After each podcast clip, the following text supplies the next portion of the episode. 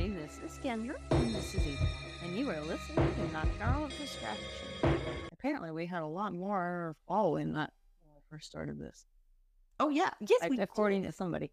Um, Yeah, there I don't believe her, but It's true. And if I made that up in my head, like we've got some problems because I remember every episode we did a thing. I still think it was just me going over statistics, mistakes that listen to us.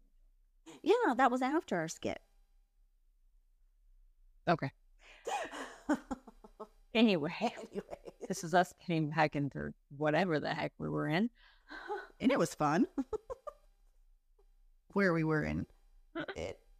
We don't know where we are. That's why we're called Nocturnal Distraction. Yeah, it's nice. I like distracting nocturnally with you. I like distracting the nocturnal. nocturnally. I like distracting nocturnally with you. I like distracting the nocturnal nocturnal thing with you. Yes, that's what I was going for. Wordplay. That's word salad right there, guys. If you're confused, good. That was the point. Yeah. Winner. Don't try it at home. you might hurt yourself. You, you'll hurt your brain, trust me. All right. Well, as if you. Blah, blah, blah, blah, blah. This is actually part two of an episode or case. So if you have not listened to part one yet, you might want to go back and do that, or you're gonna be a little lost. Right? You can be a lot lost, actually. Uh, I would definitely recommend that you go back and listen to that. But just in case, and just in case you need a reminder, uh, content trigger warnings, uh, child death, uh, talks of mental health illnesses such as depression, postpartum depression, um, ED disorders, postpartum psychosis, Controlling assholes. so that too, um, religion that's kind of overzealous. But if any of that triggers you, please just go ahead and skip this one and the last episode, and we'll catch you on the next one. So take care of yourself first. Um, but we are covering the case of Andrea Yates right now, and just really, really brief because I'm not going to recap everything. You can go back and listen to the first episode for that. Basically, Andrea Yates is a young woman Who has set ideas. who has um who worked really hard and was really independent and met a guy named Rusty and he follows a very very hellfire preacher who thinks that everyone should have as many babies as they can even though they're all going to hell and so she's been popping out babies the first six years of their marriage while he makes her live in a bus and gets rid of all of her stuff Strips her of being a human being. Yeah. Individual. um, and the basis of this whole point was she winds up drowning all five of her kids in a bathtub one morning. And we're leading up to what causes that and why, my opinion, she was definitely not in the right. She's not held, she's not responsible. She was not arrested. So that's what we were kind of getting up to. But if you want more details into kind of like what's leading us up to this part, please go back and listen to it's episode one. We left off she had her fourth kid, Yeah. right? She had just had her fourth kid, and there was something different going on after this fourth kid. I know, right? So here we go. Here we go. So we know that um Andrea um earlier in her life, like her teenage years, she had suffered from other like mental health issues like bulimia before. Um and- bet she's been relatively happy if you can be living in a bus and whatnot. Um during the early years with her children, but that kind of changes with pregnancy. Um she starts struggling as soon as she has her son Luke there are things that start changing about her behavior at this point. And she's also trying to homeschool her oldest Noah because obviously he's needing to be educated.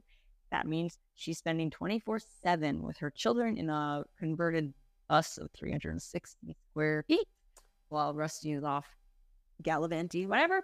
Oh, um, and just top it all off, top it all off. And if you've had children, you know how often you go through diapers, right? Mhm. And disposable diapers are fantastic, fantastic, right? Mhm. She was not allowed to have them. She had to have the cloth ones He works at fucking NASA and she's gonna have cloth shit. because it's wasteful. Oh my god. So not only is she trying to homeschool her oldest and have three younger children below him, But each of these children is like uh, five and under at this time. So two of them at least. At least, two, yeah, at least one of them for sure. So she's having to clean these cloth diapers, like shit off of them, clean them, hang them out to dry. Every Does she even have running water or a kitchen inside of a converted bus? I would assume so if it's a converted one.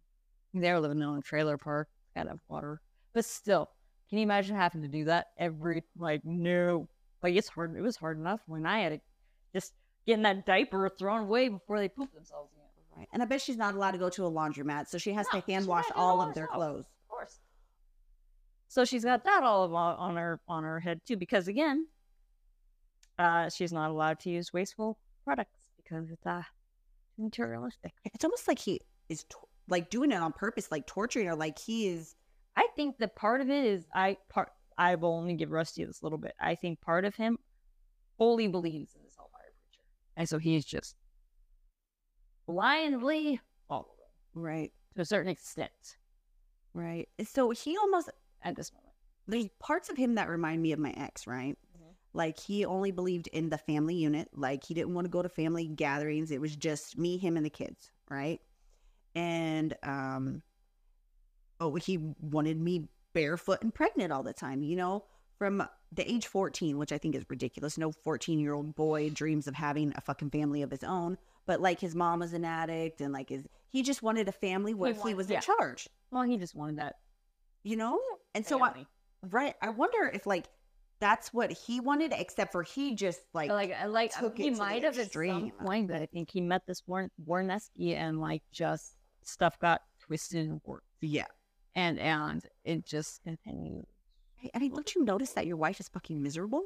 Eh, it Oh, but she's not a oh, wife; she's a servant. I forgot. My bad. Well, that's their. It doesn't matter if they're a wife or not. They're still Mm-hmm. because if they're not, they're a leader or ruler.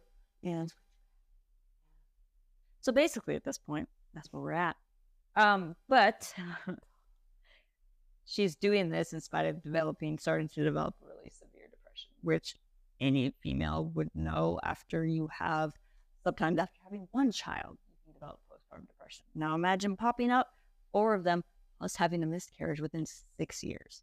Yeah. That's a lot of hormonal changes. Like I said, hormonal changes, physical changes, mental changes, living situation changes. I mean, even without the hormonal stuff, that's a lot. Right. And you you strip somebody of their identity completely. Mhm. Like, and like she's been kind of secluded from any of her support system too you know so it's just she started so she's starting to develop and she's already had like a predisposition to mental health stuff so she's starting to develop this really severe depression so in 1999 um, she really starts to recognize that there's something wrong and she starts acting very detached very vacant um, she doesn't communicate and she actually says to rusty I'm having these unmanageable feelings and I'm worried that I'm gonna hurt our children. outright, like just like that. Yes. And I mean, obviously, when somebody is suffering from like postpartum depression, it can be very debilitating and it can come in a lot of forms.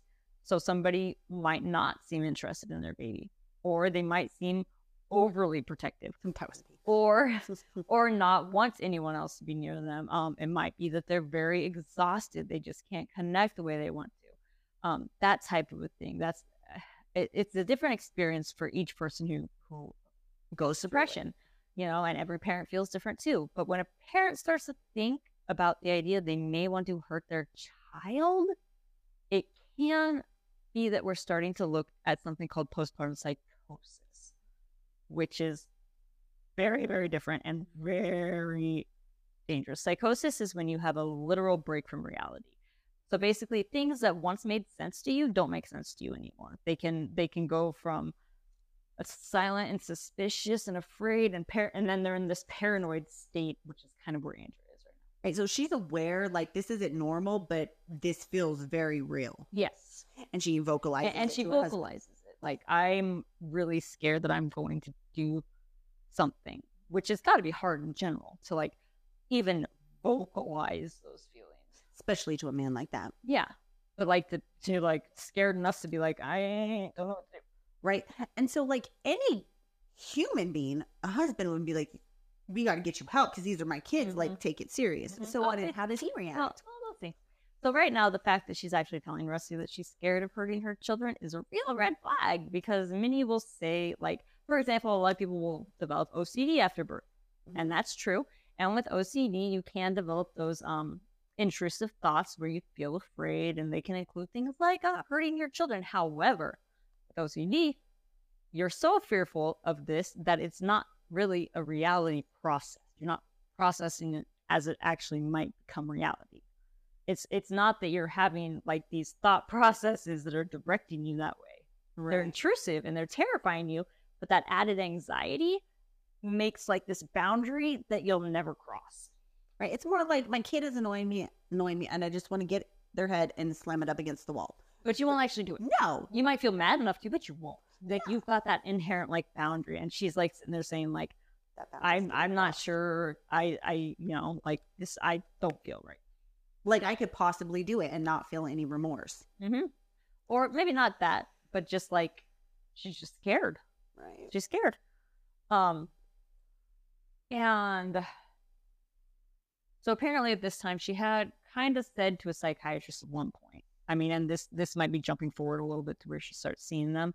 That she had even imagined her and her son Noah with a knife. Um, this obviously makes her feel dreadful. She feels like a really bad mother, like she's failing, and she's becoming in, in- increasingly convinced that she couldn't give her children what they needed. She was scared. She thought her kids were going to grow into criminals and potential serial killers, and she had these pictures all built up in her head that that the their potential was bad rather than good because she thought she was failing them as a mother. And you've got this guy saying you're all gonna go to hell anyways. Mhm. You're he like predestined them. Mhm. Told oh my Yeah. And so um she's also starts talking about the fact that there are cameras in the house watching her and it doesn't it does not matter how unrealistic that is. For her it is an absolute reality. For that person that might be experiencing anything like that, that is that absolute reality. Like they think like that you there's no convincing them there's not because they think that there is. And they that that's their reality. yeah. Period in the story. It's like a person that's on drugs. Yeah. Methamphetamine, to be exact. When they're all like, "Ah." Yeah. She thought there was cameras in her house. Watching her, yep. Oh wow. That's where that paranoia. At this point, Andrea says to Rusty, I need to go to the hospital. I need somebody to make me feel that I'm safe. Rusty won't let her. He basically says, No, no, no. You just need to go talk to your mom.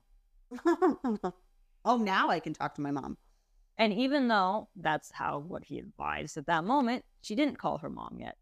And a few days later, she called Rusty at work and says, Okay, I need to do something about the way I'm feeling. And she's shaking. She's completely distressed.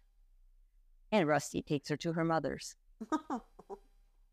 Why he chose to do that, I don't know. But the next what she probably doesn't want to go to her mom because she probably feels like a failure because her mom there's a certain stereotype like maybe, but I'm not even sure she wanted all of that. I, I don't know. I mean there's shame like you're gonna go to your mom like I live in a tray I live in a bus Yeah. I look like this I think it was more along the lines of like she thought that like like when you're married to some like you like that's the person that you should be able to reach out to and be like, I need help. And they're they should help you. So she probably felt kind of.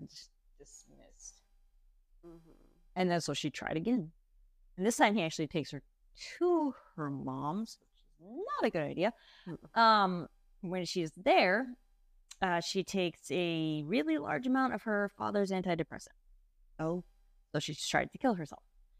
She's scared, and she is so scared about her potential of what she might do to her children. She wants to escape. She wants to get out. she's like it Like- like I'd rather kill myself than harm my Mm-hmm. And that's what she says. Um, because from there she spends a week in a hospital, in a psychiatric hospital, and she expresses in that hospital, like basically, like, look, the reason I did this is I think I might hurt my kids. I know that this is more than just me thinking, and that there's something about these thoughts that I'm having that are making me believe I could hurt my children. so she has a plan like she's like planning it out Sort of, but she's letting them know that she had taken the overdose to protect the children and and and put this in mind with the reality that she's believing right now, right? That killing herself would send her straight to hell. Like, and this is a very religious woman. Like, what, like, what does that tell you? Like, as a mother, she is willing to go to hell. Right. Like to protect her children. That's how serious it's her only option. she is willing to do that to save her children. Like she's, and that's what she's basically trying to convey. Like she's been like, that's why I did this. But keep in mind, this is the first hospital. So she loves her. She does. She does. And in the end, you'll find out. You'll find out. Uh, Yeah, it's it's hard to wrap your head around, but that's. Now, Rusty's explanation for this is that she's probably suffering um, from the concept of salvation. what the fuck?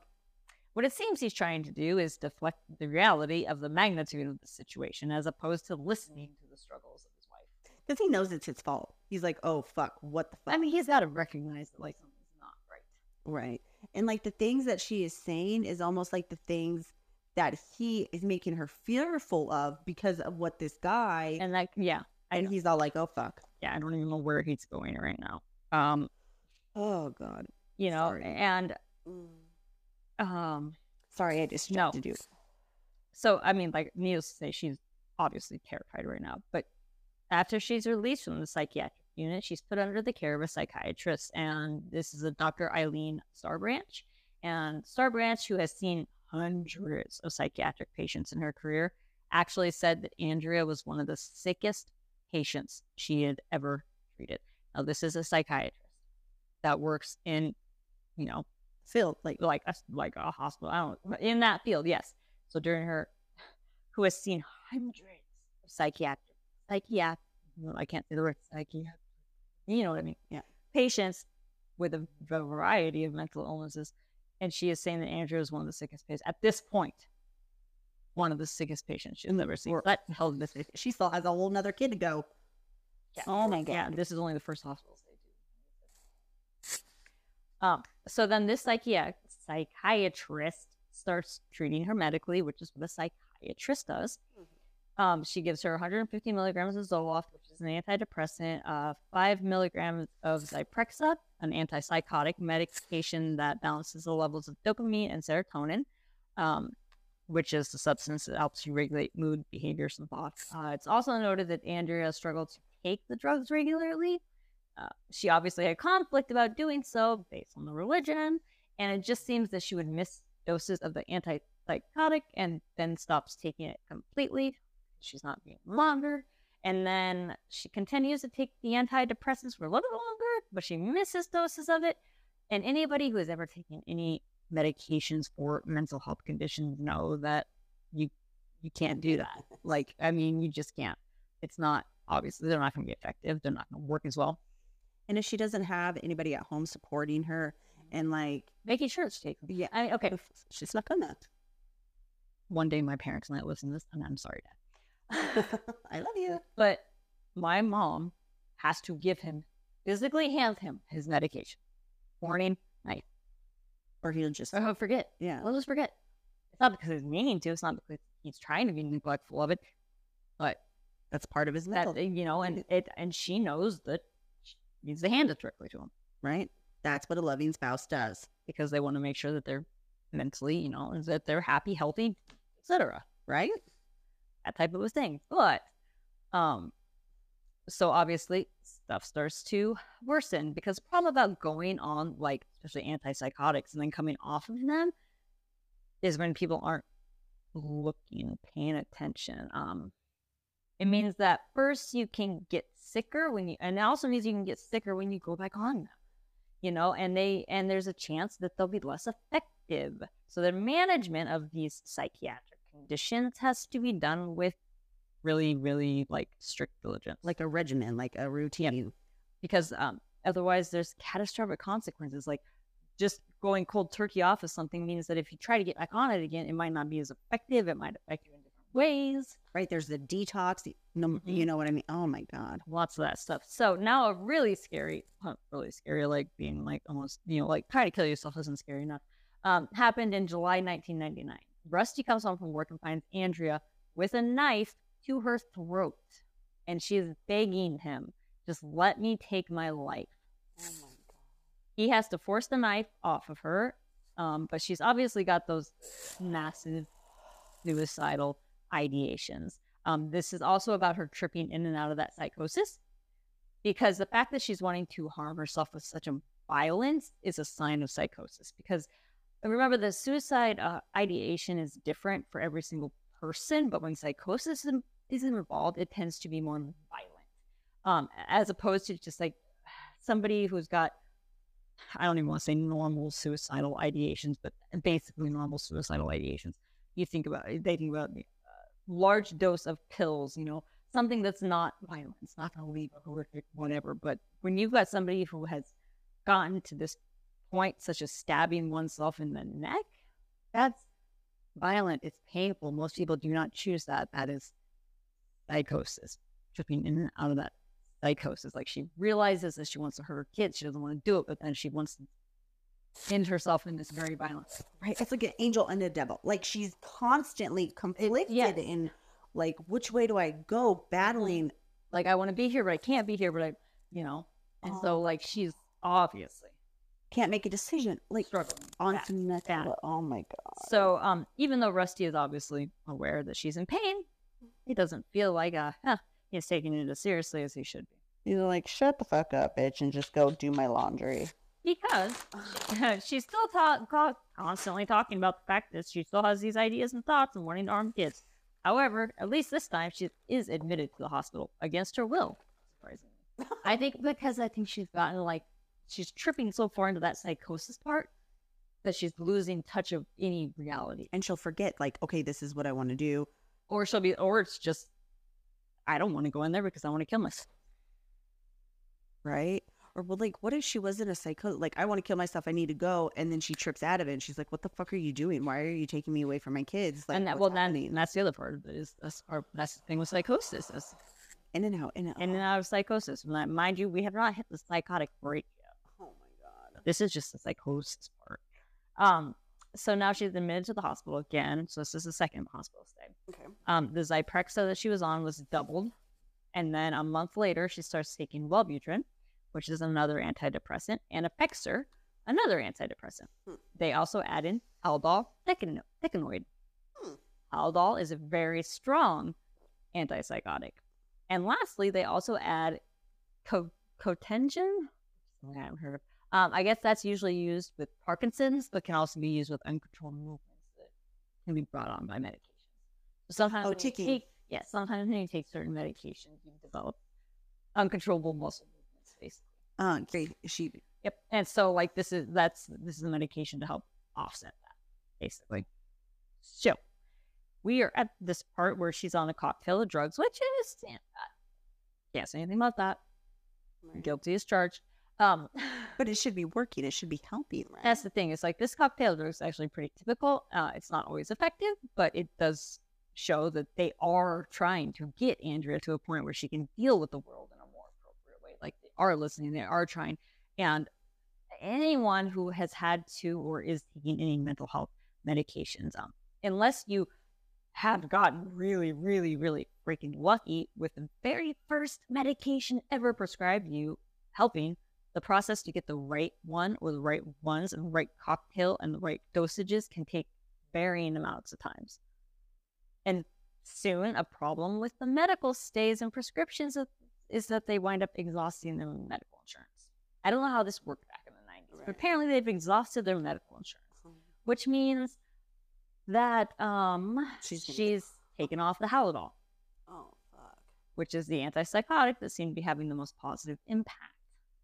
Instead, she's put back on the antipsychotic Zyprexa, which they must stop her on at some point, but I couldn't really get clarification on when during this hospital stay. But they take her off the Haldol, back on the Zyprexa. Hmm. Now, like, so there's that adjustment period, right? Like when I got on mine, I was really tired, and I like they usually say.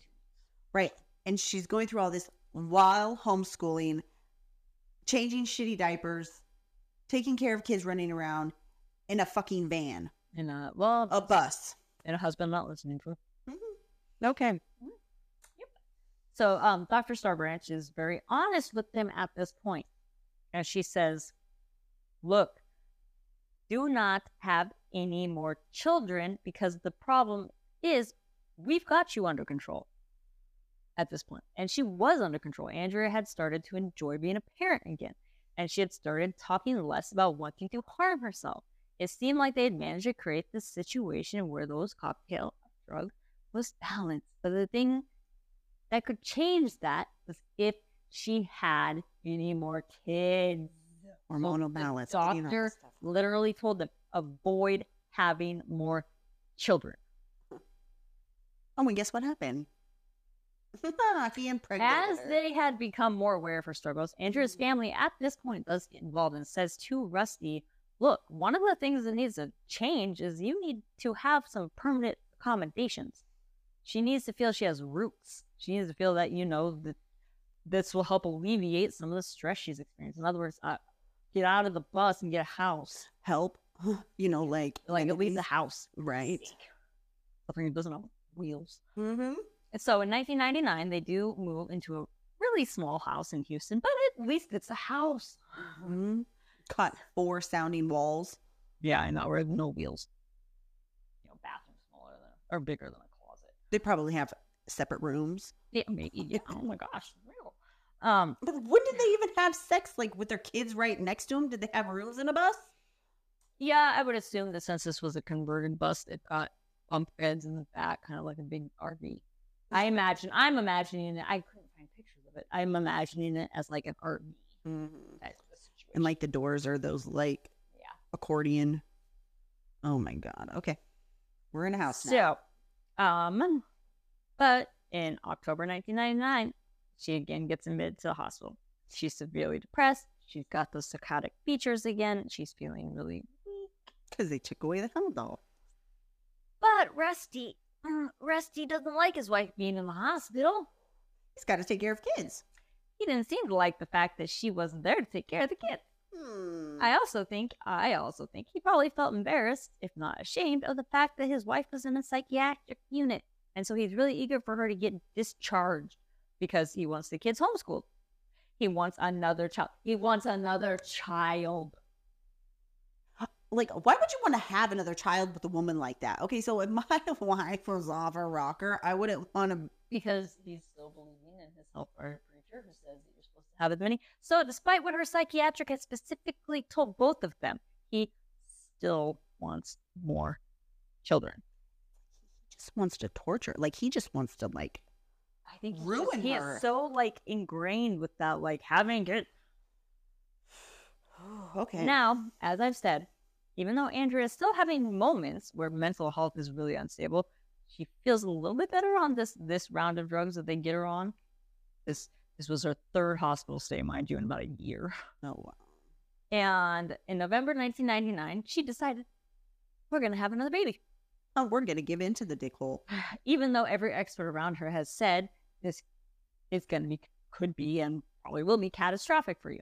One of the things is, is that when someone has serious postpartum, has had serious postpartum depression, particularly with psychosis, is her knowledge that when when you look at, at, at the, the fact that these issues may happen again, and, and those the probability of that is quite high, it's it's it's got to be like this awful thing for her to go through again, right?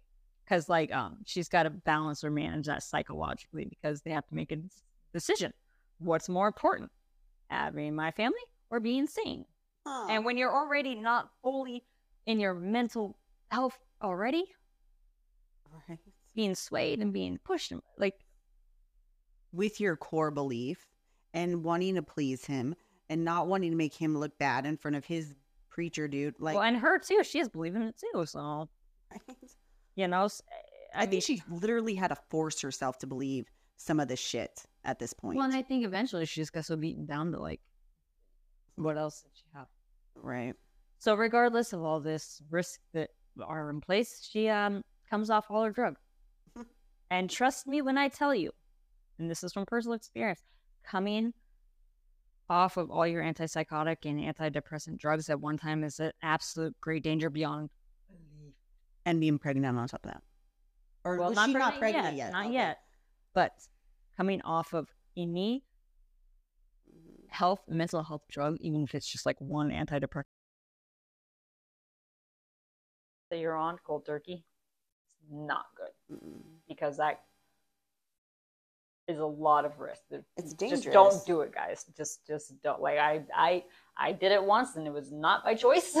No, I remember that. That was bad. And it was bad. It was bad. I still can't believe they did that. Mhm. But like It's, it's, a the detox. wor- it's the worst thing ever because and you can't do anything about it. You can't even think straight enough to call the doctor to like Tell them like something's wrong. tell him like be like uh, fix it.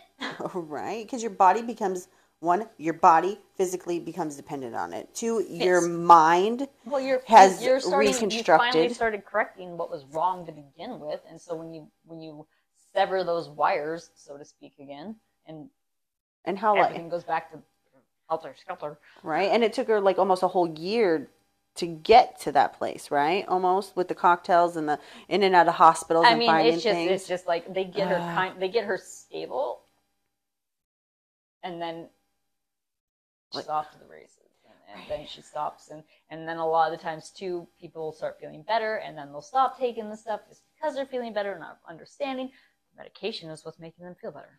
right. So I'm sure she's got some of that going on too. And I wonder what happens to your brain, like being hardwired and then unhired. You know, It's not good. That's the whole point. Like that's why they say like a lot of the drugs will then become not as effective, will affect you in different ways. They won't you won't be able to use the same ones. Like and your brain is now on a different level that Yeah, they probably right. don't even have a drug for because you fucked it up so bad. could be. And because Rusty, you know, Yeah, that too. Okay, go on. I'm sorry.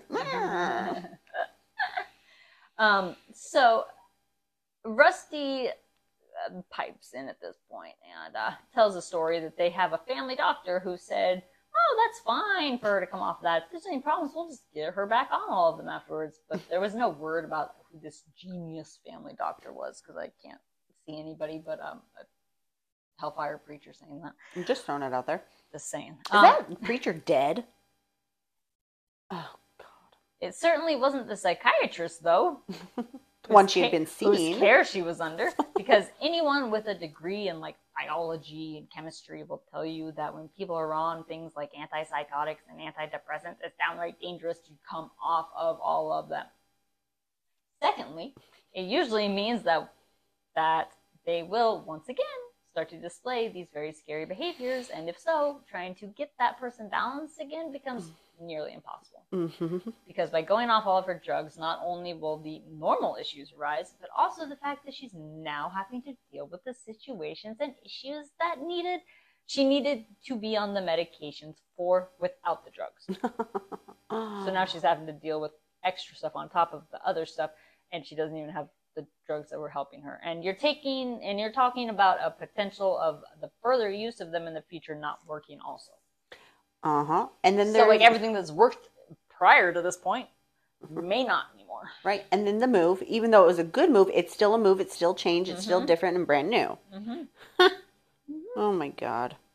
Um, and Andrea, um, though she's at this time reluctant to have another child because she knows what it might lead to, she feels if she becomes ill, she might hurt her kids. Yet it is still something that she agrees to go forward with and try because he is her husband and she the wife, and she is trying to make him. And that's what all good servants do. She even refers to herself as fertile Myrtle oh my God. because she always gets pregnant really, really quickly. It takes about two months after she gets discharged from the hospital in October, I think, to get pregnant.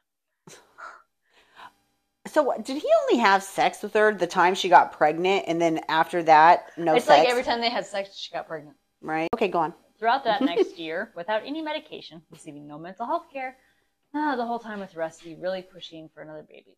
And in November 2000, she's blessed with her fifth and final child, Mary, so first daughter. Awesome.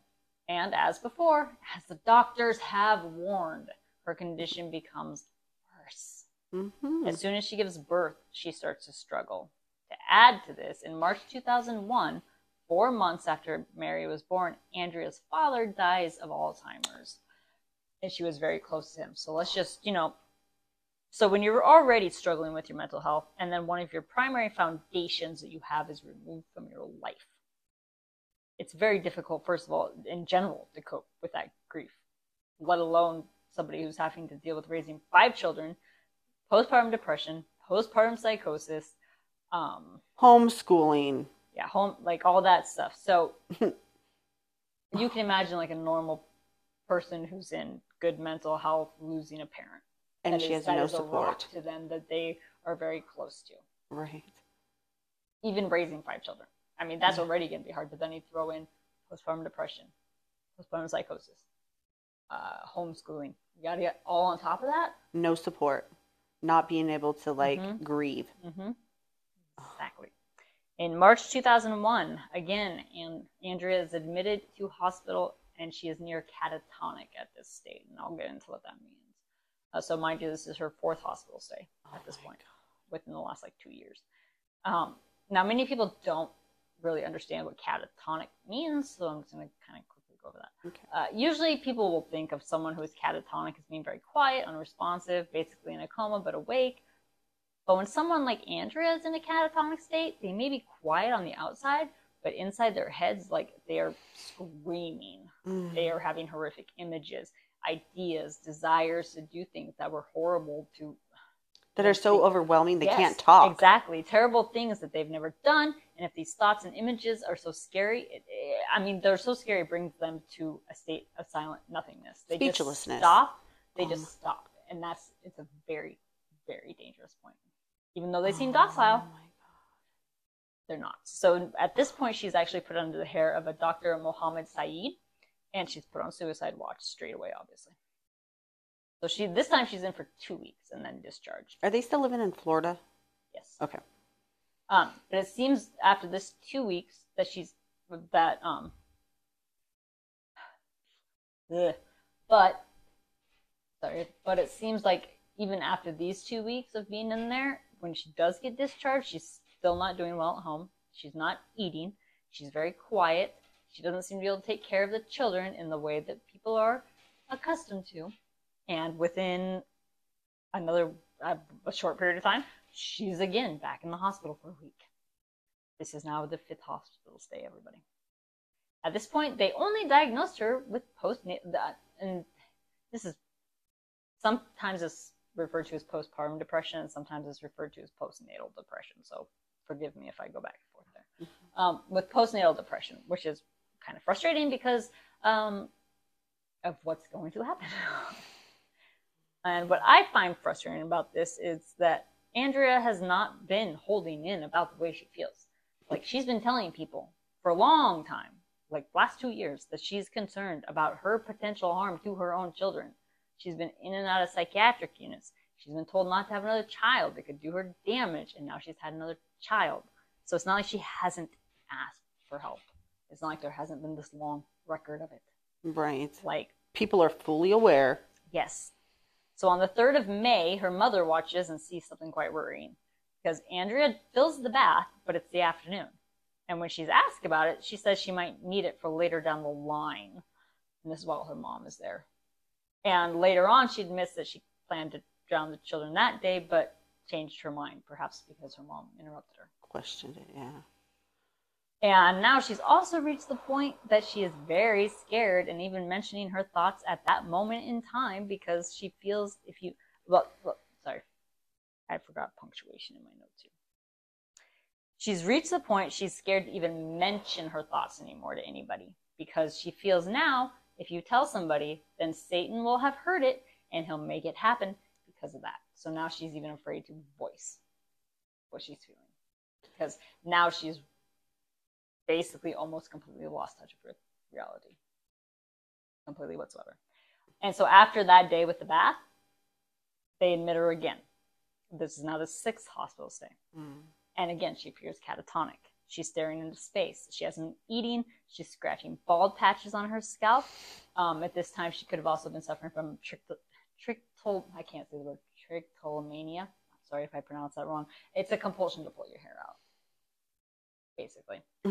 Um, but again, even though she goes in at this point, she's discharged on the 14th of May, so 10 days later. Within a day of that, she's back. So now we're on our seventh hospital stay.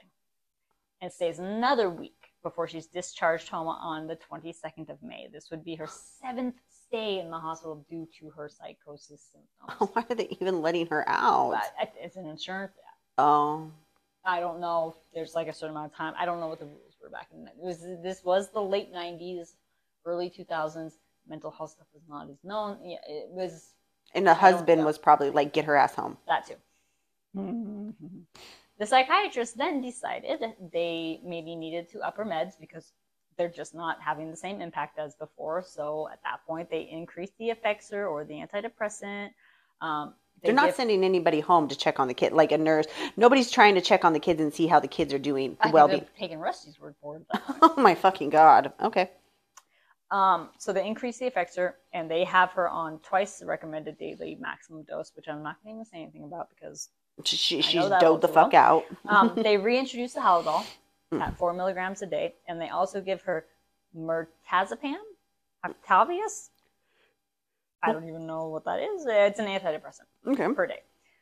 Um, and Dr. Saeed, who's obviously now been involved in her case, says to Rusty and Andrea, and he basically says to them, whatever happens, she must not be alone with the children. She has to be supervised 24 7. What happened to her original psychiatrist? The one that. Well, I think that, like, once, like, she got into the really, really psychotic catatonic, she needed to be it, bumped up. Yes, because it was a different level of hospital. I mean, that's that's taking it up more than a regular psychiatrist. I think is even like. Oh yeah, she probably got fired because of their personal doctor. Remember? oh, my fucking no, that's, god. That's a hellfire preacher. Yeah, yeah, yeah. Um, but basically, this respected medic is so concerned about her that they actually say, "Do not leave her alone with these kids, not for a minute." so what does Rusty do? I bet. At this point, Rusty's mother does move into a hotel nearby to help out, although I think she should probably just move in with them. Um, now, while she does visit each day and is absolutely concerned about Andrea's mental state, Andrea is still getting alone time with the children. As I have mentioned, they have at this point re-prescribed the Haldol, and that previous experience worked for her, and she does slightly improve, but she's still very quiet. And many times when someone is psycho, like someone with psychosis is quiet, it's the most dangerous. Calm before the storm. Yeah, it's the most dangerous they can be to themselves or others. Often we associate quietness with being contained, but it's not when it comes to psychosis. That's when you have to be really, really worried. Now, mm. Sources seem a bit mixed on this next part too. Some of the things I had read said that at first she was never left alone with the kids, and later on, when she was given time alone with them, and later on, she was given time alone with them. It was also mixed on whether she had stopped taking the Haldol herself or if the doctors decided that it was no longer needed. Either way, she stopped taking the Haldol. Now, mind you, this is the one medication that has ever even seemed to work very well for her, and therefore not being on it is not good. So it's basically like her disease is in full control. Like she doesn't, it's her mind telling her what to do. Kind of, because like I said, I couldn't quite clarify whether the doctors were taking her off the Haldol or she decided to. She's listening to the voices at this yeah, point. I mean, at this point, Damn. I don't think it matters what she would have been on. Yeah. So on June 20th, 2001, she's been off Haldol for two weeks. And it's been less than a month since she, less than a month since she was last discharged from her hospital stay. And she's began to decline at this point. mm. On this day, she calls 911. It's Andrea on the phone. She says the police need to come to the house. You can listen to that phone call if you're on YouTube if you want. She's very calm, very monotone, sounds kind of dazed, and she just wants the police to come. She doesn't want to say what's happened, but she wants them there.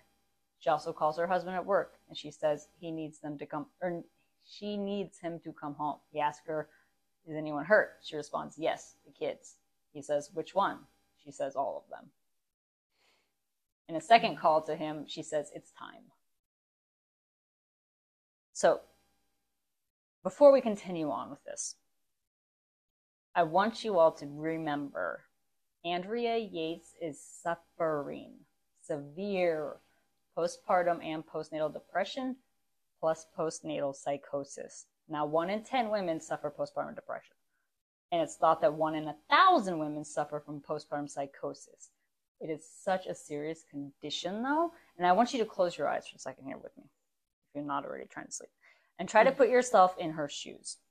If you're dealing with severe depression, severe anxiety, severe paranoia, mistrust, illusions, terrifying auditory and visual hallucinations. You can see things, you can hear things. And I don't just mean in your head, like you can physically see things and you can hear these things. And um, you, with the psychosis, you get a completely skewed version and vision of reality. But to you, it is 100% real. Imagine sitting at the dinner table, for example, and seeing a food of plate in front of you. You see the fork sitting next to the plate to you. It's 100% real to you. But to everyone around you, they're saying there's nothing in front of you at all. Your reality does not match reality. That is psychosis. So, in spite of being warned, in spite of being in this state, and everyone knowing that she was in this state, she was allowed to be alone with her kids for an hour a day. One hour a day. Rusty would later say that the last round of medications that they had her on was not like what they had her on before. Oh, maybe it's because um they weren't working as well, which is what they warned you about. Anyway. Oh yeah, and she was on them, and this time she's not on any. Well, she's on the same ones, but they're not working as well because that was one of the things that they said might happen. Mm-hmm. And she's gotten worse. Mm-hmm. On, yeah, on this round she was doing okay, but she wasn't completely Andrea. Keep in mind that this is something that the doctors warned them about, and why Andrea should not have any more children. But since she was being stable, if you saw my fingers right, mm-hmm. quote unquote stable, in his opinion, Rusty decided, after getting opinions from others who followed his church, that mm-hmm. Andrea needed to be weaned off of having full supervision with the children. Otherwise, she would never learn to take care of the kids alone by herself. God forbid, Rusty do anything. so it was decided that Andrea would be alone with the kids for one hour a day. But one hour a day, it's a long time. Mm-hmm. Because as we find out, unfortunately, it takes less than an hour to drown five kids. Age seven to under a year, six months. Um, so. Didn't she like one by one? We'll get into it.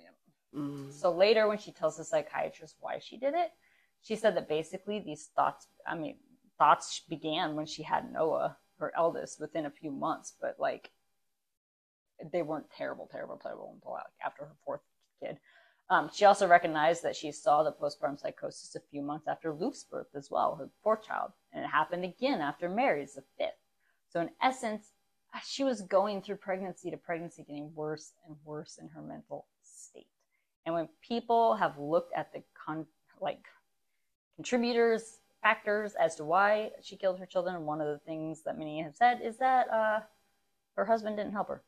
Right. And the what, relationship didn't help her. No, she had no support. And wasn't it like she thought that she was doing good by killing her kids so they wouldn't grow up to be like murderers? Oh, okay, sorry. um, I knew Debbie, a little bit. So Debbie Holmes, who was a friend of Andrea, said that Rusty did absolutely nothing to help Andrea. He wouldn't even wipe a child's mouth.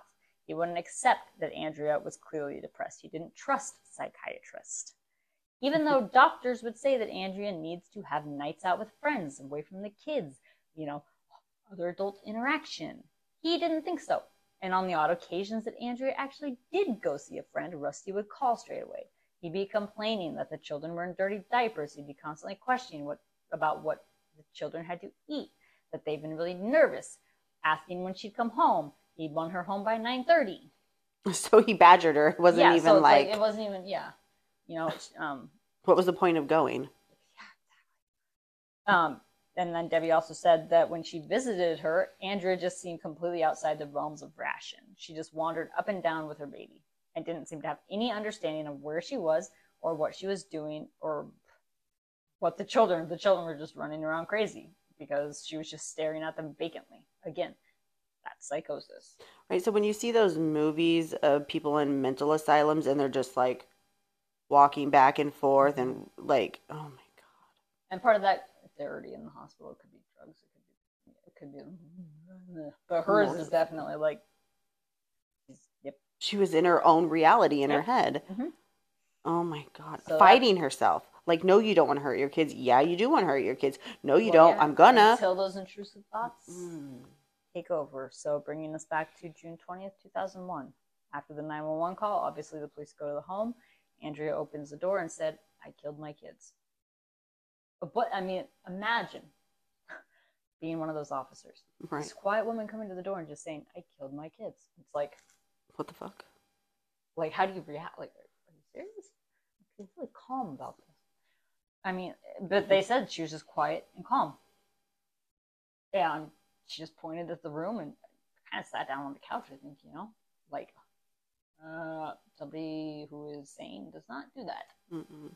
And you know, the sad thing is, is she fr- probably felt relief, like that. In a way. Like at that moment, yes. the disease. That's what it's been working at the whole time, Mhm. and it finally got what it wanted, Mhm. and now she could breathe. Well, it's getting to where she. It, it's getting to where her. Okay, we'll oh, there. sorry. It, it's hard. It's hard to explain kind of that order there. Um, so there are a lot of stereotypes about this case. Obviously, a lot of you will have watched things, and the police are really, really bitter against her. They hated her. They think she deserves everything that she gets, um, but they don't understand psychosis. Just like the normal population wouldn't understand. Just like much this fucking sick psychosis. human being just killed her kids, and she's calm about it. Well, and, and there's a lot of people out there who try to feign that and get away with it because they just don't want to be a parent. Mm-hmm. Um, and if you're listening to this and you think that she just quietly and completely within reason went and murdered her children, knowing exactly what she was doing, uh, no. No, it's not like she woke up one day and was like, "Hey, hmm, Someone who will answer the door quiet and calm after murdering five children is seriously unwell. That's psychosis. And she leads them to the master bedroom, trail of water that's running from the bathroom to the bedroom. The bodies of four children are on the bed under a sheet. The police find Noah, the oldest son, floating in the bathtub. She has systematically drowned all five children. She brought them one by one into the bathroom and drowned them. And this is about one of the worst cases of filicide, which is um, when mothers kill their children in U.S. history. Andrea would lead psychiatrists and talk about the heartbreaking moments leading up to the children's death. Sorry, guys, this is going to be a hard. the kids knew what was happening. They, Um, oh my They- god, they're this is I'm this is hard, and I'm I'm going to sound very uh, monotone slash cold right now because you have to." I have to. Um, so she would lead psychiatrists and talk about the heartbreaking moments leading up to the children's death. And she said that Paul, aged three, came in and actually said to her, Mommy, we're going to take a bath. And she didn't answer him. She just put him in the bath and drowned him. And then she laid him on the bed. She returned to the bathroom because John, five, aged five, had wandered in. At this point, he refused to get in the bath. So she lifted him in and she drowned him. Luke, age two, was next. And Andrea didn't know it at that point, but he'd watched her drown John. So in some way, he had to have known what was coming. But at the same time, at two years old, how do you comprehend that as a small child? And you trust your mom, Yeah, and right. it's his mom. And then Mary, six months old, was sitting on the floor crying while she was watching the drowning of Luke before Andrea picks her up next. And then after she takes Mary into the bed, she then called for Noah, the oldest at age seven. He walks in actually and sees Mary floating face down still. He says what happened to Mary, and then he tries to run away because he's old enough to know like something's not right.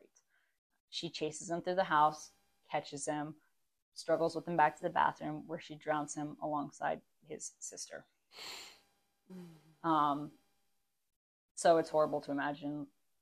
I mean, if these kids did know, I mean, obviously no one knew what was going on. But like this person that they love the most in the world just murders them one by one. and they each watch the one before them, basically. Kind of, um, Well, not the first for one, sure. but not the, the, only one we know, like for sure, saw one would be Mary, who was six months old, and then um, the two-year-old. the two-year-old Luke. And then Noah was called in later, but sees Mary in there. Obviously, knows something's not right. I wonder where Noah. I wonder where he. What? Maybe in his room or Yeah, I mean, he was seven, so he was a little bit older. doing what kids do someplace. Mhm. Oh my god. And um, after she killed them, she said, "I placed them on the bed underneath the sheet." Uh, but for whatever reason that we don't ever really learn, she leaves Noah face down the one that struggled the most. She Yeah. probably couldn't like. and and it might be because he was too heavy for her to lift up at that time. You have to remember she's very weak. She hasn't eaten much. Mm. I mean, she just struggled trying to get him in there. Mm-mm. That's the other thing. Like, it takes like up to three minutes.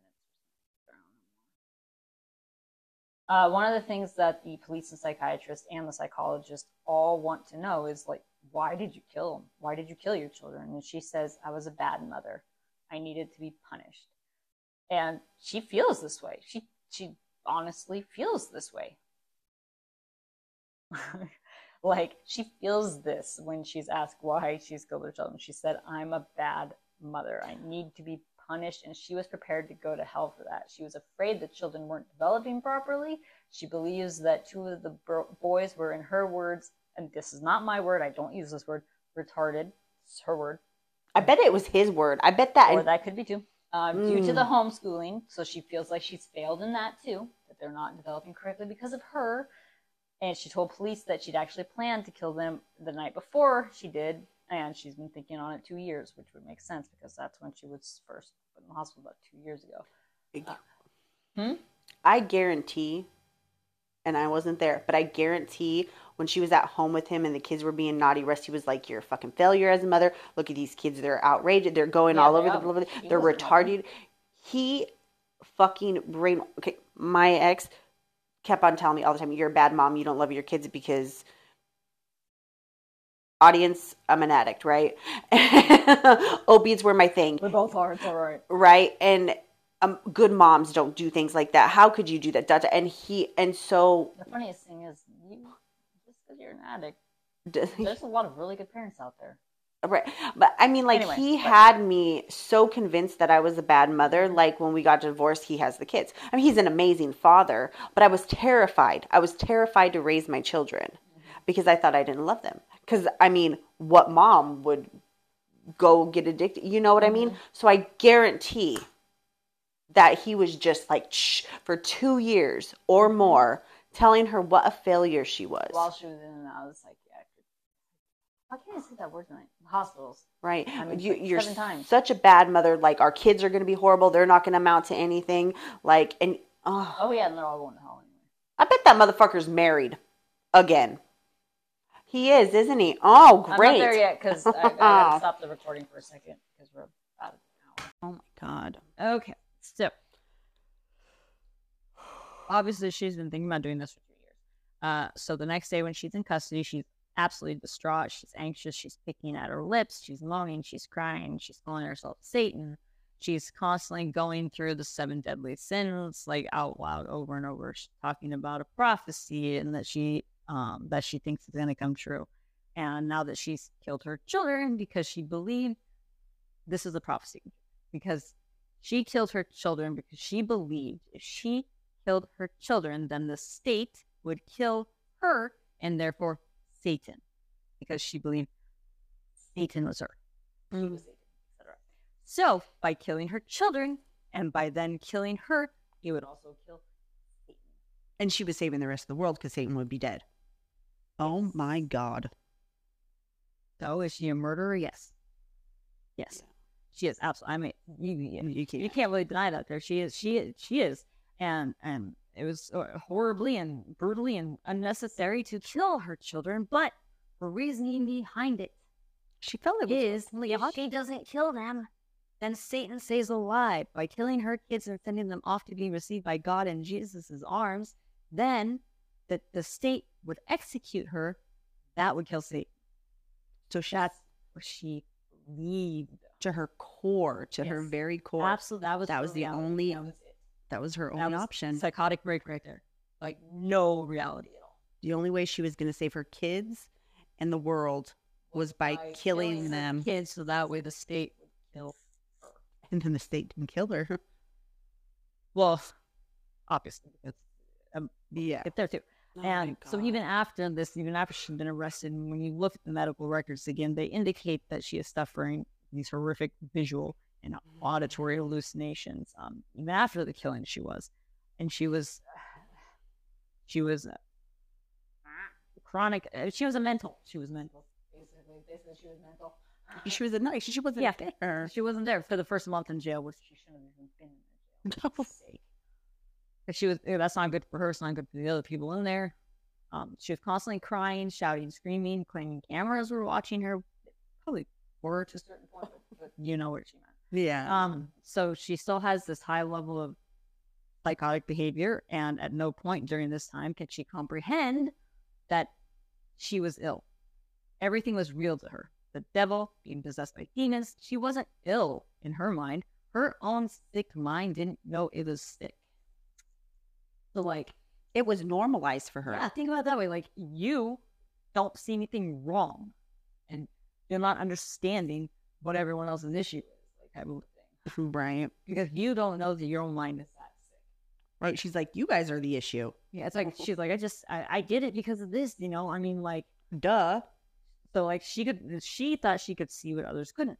So she is confused because imagine it being you, and in your mind, what you have done makes perfect sense, right? And yet everybody else is treating you like they don't understand what's going on and that you're the problem. Right. They should. Should like you should be praising me. I just saved the world and my kids. Like plus, she's still having these psychotic things. Like hallucinations and and and and like why aren't I being praised? Why am I in a jail cell? and in just in general, just having the like different auditory and, and visual hallucinations the entire time too. And where is her husband for all this?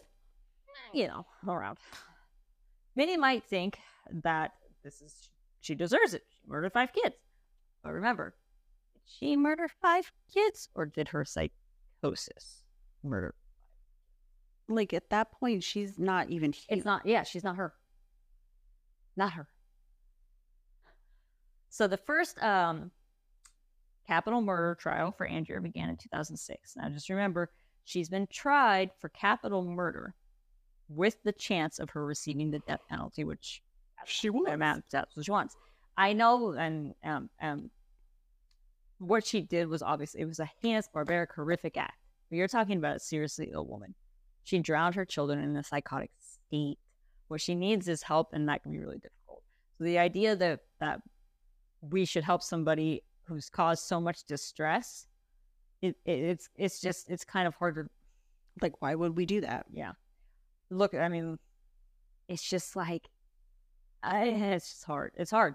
Mm. It's hard. And even with all that history and all the doctors who've been involved in the case, the prosecution still pursues the death penalty because, in their minds, they perceive it as evil. she "Oh, deserves a die. monster. She, you know, and she even wants to die. So give her what she wants. yeah. I mean, Andrea and her defense team clearly are going to use the defense of insanity. And she probably doesn't even know they're doing that for her. She she I, I mean, I don't know how far. Well, because it's five years later. She knows. oh well yeah at this point yeah. Can, can, we'll get Oh my. we'll get to that. Um, So she's She sane wa- now. Oh my god. she was not in the real world at that time. She was living in fear, living in horror, and it's a it was a constant twenty four hour struggle. So many psychologists and psychiatrists came in to testify in her favor. Those psychiatrists and psychologists had actually treated her in the past. They had a history. Their experience of her wasn't based on the events that unraveled that day. They were treating her from the past. You know they're probably thinking, "Uh, I can't believe it. It's like she went on this I told you. long, right? It's like they knew. It was just like a, a ticking time bomb. Yeah, yeah. And all of those said that there was absolutely no way that she could distinguish between right and wrong at the time that that, that she committed the offense. She was out of her mind. But She said that. there's always a but. right? There was one psychiatrist. No One. fuck. Um, mind you, this is the defense of the psychiatrist. um, there always is. There always is because money talks with respect, and you can always pay somebody to say what you need. Ah, especially when you work at NASA. Uh, well, but this is the, the defense, and he stands by her during the whole thing, Oh, surprisingly. Anyway, um, there's a Dr. Park, Park Dietz. mhm. I typed that up wrong, I think. Anyway, she testified that she did know the difference. He was the only expert out of all of them To- who reached this conclusion. He was also the only one that never treated her. And he said because she said that Satan was communicating with her and she was religious, that means she would know right from wrong. He also said if Andrea had intended to save her children's souls by killing, she'd have told people after all, after it was done. That would have been a good thing, right? That's not what you were saying, but she didn't. That's because psychosis doesn't work like that. It doesn't work like that. Right. Go around bragging to people. No, you don't. And also, like, she was religious, so she did believe in Satan. So that was like, I know that's him reaching for. yeah, the, Yep. So he also said she covered the children in sheets after they were dead. That shows guilt and shame. It does. It can. I'm not going to dispute that because there's a lot of times that it does. Not in this case. I think it was just like that's what you do. Like, That's- or she did. You know, that I, so who knows? And now there's um a rule. So there's a rule that needs to be applied at this point when somebody is going for the insanity plea. And in here in the states, it's called the M'Naghten Rule of Insanity. And this is the Texas law that that this is derived from. It says it is an affirmative defense to prosecution that at the time of conduct charging the actor. Going to I'm going to clarify this. This is a quote. As okay, it is an affirmative of defense to prosecution that at the time of conduct charged the actor as a result of severe mental disease or defect did not know that his conduct was wrong. Basically, just saying like the person that did it didn't know they weren't what there. they- that, that what they were doing was wrong. That's what that. I mean, that's very legal. Like legal jargon is hard. Right? It's like when you black out drunk. Well, it's it would like legal, just legal jargon. Like conduct charge the actor. You mean person person you're on trial. Can you just say that? right? Why you gotta get fancy with it? The jury and all that trying to like this anyway. So in this case, clearly suffering a mental disease, severe postnatal depression, and postnatal psychosis should leverage that. That makes sense. Mm-hmm. She should have absolutely no idea of what she was doing, but no, no. In spite of the way the evidence is and was by all the expert testimony, the jury said she knew what she was doing.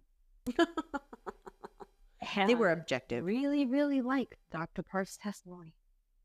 Yet, in the interviews with psychiatrist at the same time, she said she thought it was the right thing to do. She thought she was saving their souls. It was only after the event, obviously, after she had started to become more aware Lucid. and given that she realized what she'd done was wrong.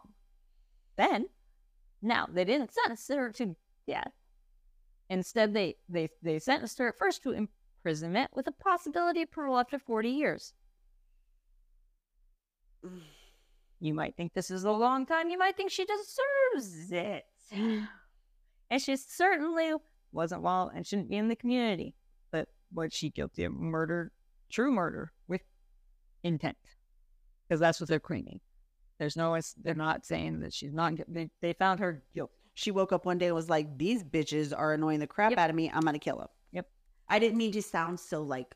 That's, I mean, but that's kind of what they're saying. Right. So, um, however, she was able to appeal this conviction. Thank goodness, because it's even better when you have a paid psychiatrist. This Doctor Parks medical evidence and whatever uh, obviously influenced the jury. So throw in here with with his testimony at her, her first trial. He also uh said that Andrea and Rusty watched an episode of Law and Order, and in that episode, a woman had drowned her children. So he said, you know, they followed that series, and that's where she got the uh the idea. Problem was, that had never been an episode. he fabricated a fucking episode of Law and Order. That episode did not exist. That had never been an episode that played out that way. But at the end of the day, she went down for 40 years because of that. Because he was a psychiatrist, he was a professional, and he convinced them of this. Oh my god. I hope he's in jail. Perjury. Would well, that be it's perjury? not perjury. I he lied under oath. Well, but you can't say that he's. We'll, we'll get there. I Okay. we'll get there. Um, but again, again, just to I'm gonna keep putting this in your people's brains. She claimed during that period that she murdered her children. She had the devil in her. She felt that she was evil. And her kids, she felt that if she was evil, her kids would be evil too. She genuinely, belie- genuinely believed she needed to kill her children to save their souls from eternal damnation so they could go with Jesus. She could be executed, and then Satan would be dead. So she did to save the kids. She was being a martyr in her mind. Like In her mind, yes. Yeah. Because that's her reality. Um, luckily, she was then after her second trial, and after they realized that like uh, his his shit was wrong. whoop de da, you know, the fact that he never treated her to begin with should have been a red flag. But then like that this episode didn't exist, and and you have to realize too that Law and Order has been on for so long that who knows, maybe he got something. Com- I don't even know. But it was But he, you can't say it's perjury because he could have just been like, I was confused. right. And perjury is like to yourself, like Perjury is, is when you definitely know you lied there. Like you have with definitely lied. the motherfucker definitely knew he lied.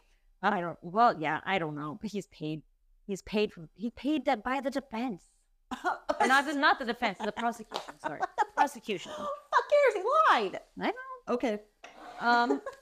So luckily, they did find Andrea Yates not guilty of murder because of insanity. However, that doesn't mean she gets to walk free. Nope. nope, nope. Right, because at the end of the day, she murdered. Yes, and she does need help. Uh, so she was committed um, to the North Texas State Hospital, which is a lot better than our prison.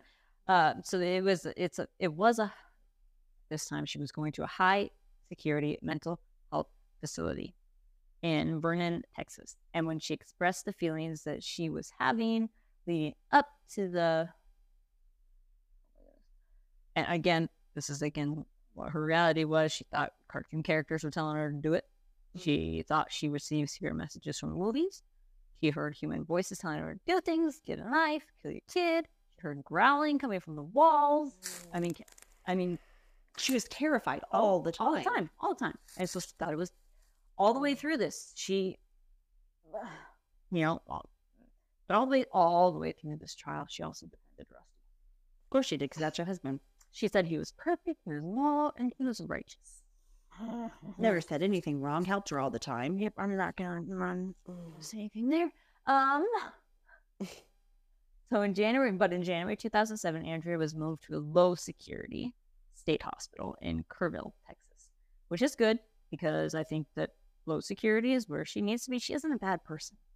I mean, she's broken, she's damaged, and suffers from some very serious mental health, mental illnesses, but she's not a criminal, and she deserves to be able to have like a little bit of freedom.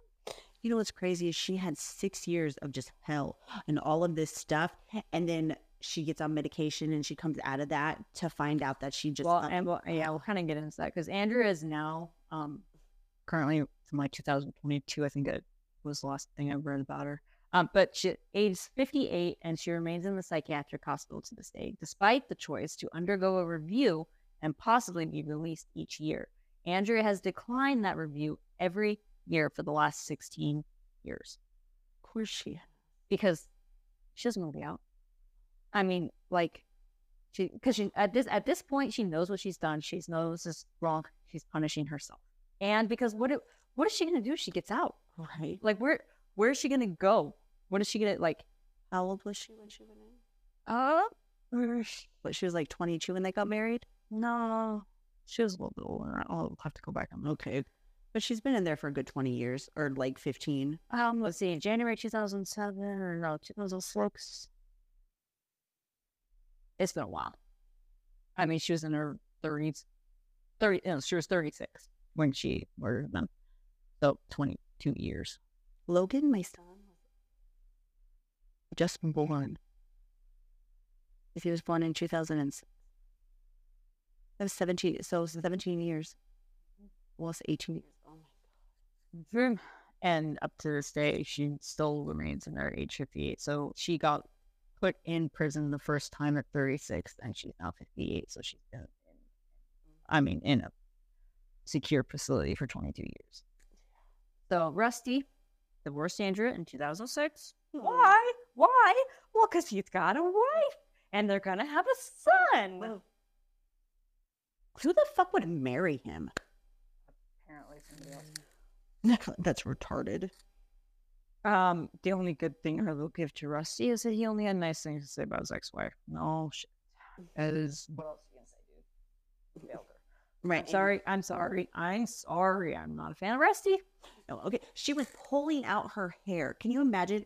Do you have a picture? She probably looks like No, because I mean they don't have many pictures. Right now. I. I mean, right, but I but like, okay. First of all, first time you came home to your wife with her a knife to her throat, asking, begging you to let her in her life. so she doesn't kill your kids. Right. You're it, when I think about her pulling her hair, ah, this sounds kind of like I don't know. I I I think of a molting a mulching bird. You know, those birds that are Well, just like, like, I said, it might have been the start of the trichotillomania. yeah, That's how you say it, trichotillomania. It is. It's one way they put it anyway. Um. that's not like she's visible. You could physically look at her and tell. Oh yeah. Oh yeah. Um.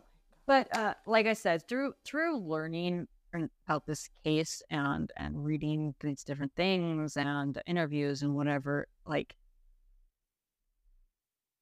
I feel really, i feel sadness. I feel Mhm. sadness. I don't think she was evil at all. I think she was really, really ill and mentally. screaming for help. Yeah, and I think that despite the continuous warning signs, she was failed on every level. Mm-hmm. It feels like Andrea's well being was always taken secondarily to Rusty's desire for lots of children. And she was a victim in that too. Yeah.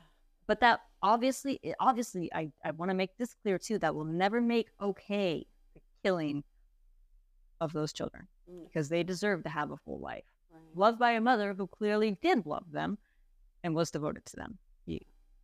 But they've been denied that because of a mental illness that even to today is not taken seriously Right. as seriously as it needs to be. But believe me, she was not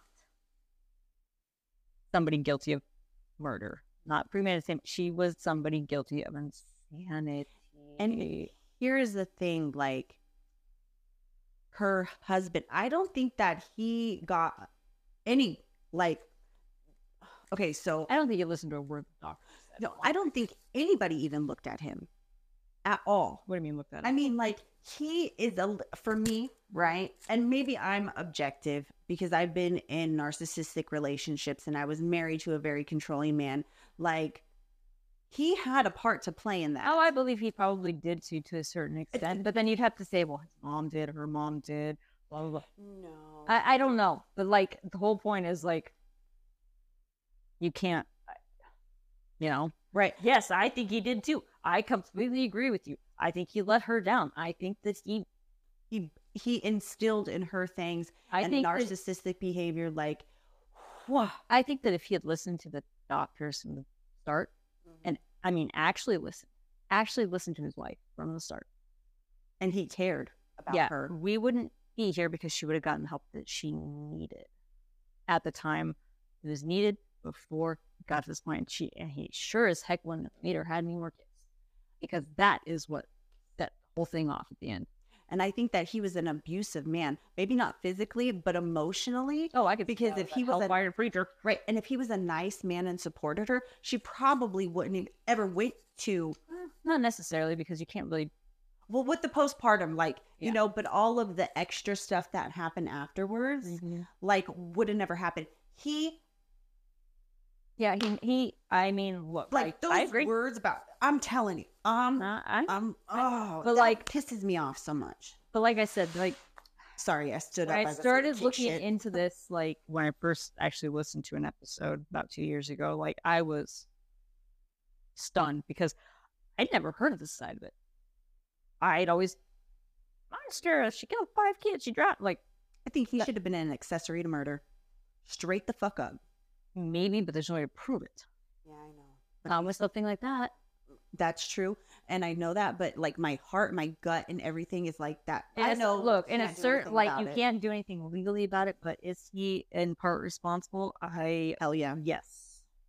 And some of you out there might disagree with that. That's your own opinion. But I think, I feel, I know, if he, yeah, He was an accessory to murder, and not mm-hmm. even murder because she didn't, I mean, it was, If she's mm-hmm. getting charged for murder, he's getting accessory to murder. Well, it was mind. guilt. It was not guilty by. Well, yeah, but yes, she did kill them. and he is an accessory. He had a part. Yes, and every person that left her alone with him. But that, mostly that him. that- well, he's definitely the one though that made that total decision there. Mhm. Like, oh, we need to wean her off being supervised. She'll never be able to take care of the kids. Mm-hmm. Can you imagine though coming out of that state.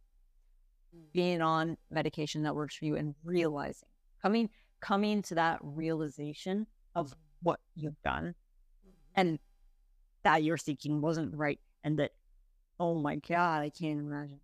I mean, I think that's why she's keeping herself locked up too, because she's like, I can't be out there by myself. I can't trust myself. Right. And like everything that she was doing was for that man. And then he divorces her and leaves her. I mean, he waits long for the trial, and we. Right. I'm sure he married just like that because he was already dating somebody and he was hoping that would happen so he could start fresh all over again. I don't even know. I don't even know. Like, you know, it's just nobody can know exactly what's going on inside somebody's home. That's true. Not but not excusing Rusty at all mm-hmm, no. because I heard he he didn't listen to the doctors, obviously. So what else was he? You know, no. He was listening to this hellfire preacher. He was bent mm. on listening and following that path. He is a narcissistic. I wonder how his marriage is going. I don't know. I didn't bother looking him up anymore. I didn't think it was really worth it. But I mean, so like I said, if you guys have ever heard anything about that case and hadn't really heard deep into it and like what she was going through, and the fact that I mean, like I said, there's a lot of women out there. Trust me, I've seen, heard, listened to, read about tons of cases. Heck, I did that whole what twelve episode on Mary Beth Tinning. Mm-hmm. She was Now, that bitch. yeah, well, like I said, but like she was not crazy. Like anybody, like any case that I've heard of a mother or father, whatever, killing their kids, killing their family, trying to say that they're insane. No, no, because because you you're trying to cover stuff up. You had stuff planned out, yada yada yada. She asked. And she had trails. She yeah, that's just it. She was in the hospital seven times in two years. And nobody fakes being in that state. No, not when you've got all these different psychiatrists. Like no, No. You and be consistent and plan for two no. No, she definitely. I mean, she was good, and each time it was worse and worse mm-hmm. until she hit that psychotic break. She finally hit that place in reality where total break with reality, completely gone. It's like she had given like she walked from one dimension into another. Mm-hmm. she just stopped fighting. Like she couldn't fight no more. You know, Well, like no, how are you supposed to? How are you supposed to fight against your own? brain. Yeah, And I, I believe me, I go through that a lot. Like, how, I mean, I'm I'm not going through psycho. I'm not having a psychotic break, you guys. But when you're fighting your mind, like, how do you get away from your head? It's like it's like I have anxiety. Just calm down. Your anxiety will be better. It's in your head. No shit. That's where my brain's at. Like, it's not anything that can be helped other than medication. Oh, and not having more kids. right? And so here's the thing like when she's at home, like Rusty is seeing and watching his wife deteriorate, and he, I guess, he's just adding to the fuel. Well, because he wants her home, and he's embarrassed, and he's I mean, the verbal, the he Yeah. fucked with her head. I guarantee fucking to you, well, yeah. like because no kind, sane person watches the spouse, a person living in the house with them, going through this, Mhm. and just he was adding to the fuel. I think he was adding to it. And I think that he was also following this religion, and a lot of those religious too don't believe medication. He didn't trust he he didn't trust psychiatrists. He didn't trust. He should have trusted what he was witnessing at his fucking house. I think he was totally blind to it. no, No, I mean not totally blind, but I think like you know what I mean by blind is turning a blind eye and ignoring it because that was easier for him to just ignore it and go to work. right. So you know how we talk about like you- you're doing the 22 stages of evil, and you remember that one lady who was like having her husband water for their daughters, the one evil chick. Yeah, we haven't done that yet. Like I Oh, know sorry. what one you're talking about. You know how I like she just about it. playing evil? Yeah. I fucking feel like that was him too. It's not without the. Re- I think he was No, there's- just a sick, certain- disgusting certain human being. Parts, but the other one that you are talking about she was born. I think she was born that way. I think Rusty got influenced a little bit. there. Yeah. But the other one was born. I might get into that. That's Yeah, that one was born. Shelly Knotek. Oh my god, don't even. Uh, But I mean, at some that's like point, a four-parter. like whether you're indoctrinated or like you start believing what this guy is saying, like at some point you're looking at your wife and you're like, okay, something's not right here. This guy is fucking off his rock. It could be like that, but look at all the people out there that don't believe in modern medicine.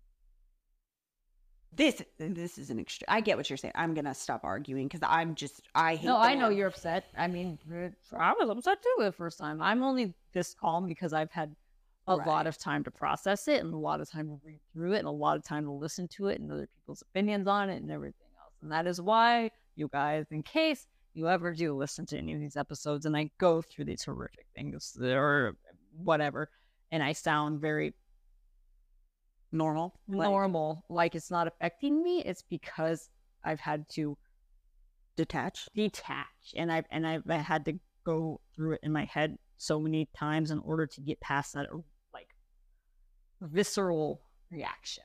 Right. And you've been doing like so you did the podcast in the last couple of years, but you have literally been following true crime since you were teenager or oh, younger. Oh, yeah. I mean, not like, true crime, probably teenager for true crime, but mysteries and, and Stephen King and drunk, yes. right. So it's a it's a thing. It is. And I just learned that her grandmother turned her onto it. Yeah.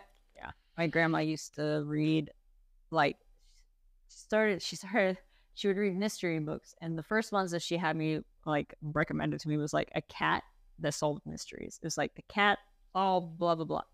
I mean they were still adult they were adult books, chapter books, whatever. And then eventually that led to like Mary Higgins Clark and that led to Dot, dot, dot, dot. yeah, and so I I blame my grandma. They bonded over it. So now she's gonna bond with her grandbaby. I already just I did. I'm gonna tell her scary. In a positive way. Cheese. No, I'm gonna tell you the real Hansel and Gretel. Hansel and Gretel. I can't think of the name of the two Grimm fairy tales. I'm gonna tell you the real Grimm fairy tales. Not the not prettied up Disney versions. Hmm. Well, But, uh, Kendra, Uh, yeah. Hopefully you guys learned something new. If not about the case about postpartum psychosis, postpartum depression. Again, in the show notes, there will be resources. I will list website links to different resources if you need help. If you think you need help, if you have a partner, if you have a friend, if you have somebody that you think is suffering through something like this and is afraid to get help or can't get help because they're already in those throes, use these resources. Right? It's because this stuff is serious. Um, it doesn't get talked about enough. And And reach out. real. yeah, It's very real, and I know it's hard to reach out. So sometimes people outside of that person have to reach in. yeah, and it is your business. If it's your friend or somebody close, like it's your business to Make sure they're doing okay, especially if they just had a baby. Like even if they've never had any kind of depression or mental health stuff before, it doesn't mean that they won't. right. It's like I said, like what one in ten suffer from some type of postpartum depression. You know, like just check in with them, see if they need a break. you And if you notice something and you don't want to go and make a big thing, start paying attention. Make yourself present. at um, least let them know that you are there. Yeah. to help if needed. Don't overcrowd, but like you know, And if you just- don't like, just pay attention yeah, just pay attention. Pay attention. to everybody around you. Just love, love, love, love, love, love. God, except for fucking Russ, whatever is rusty, rusty, rusty Nails. nail and fucking high five. Yay! Okay.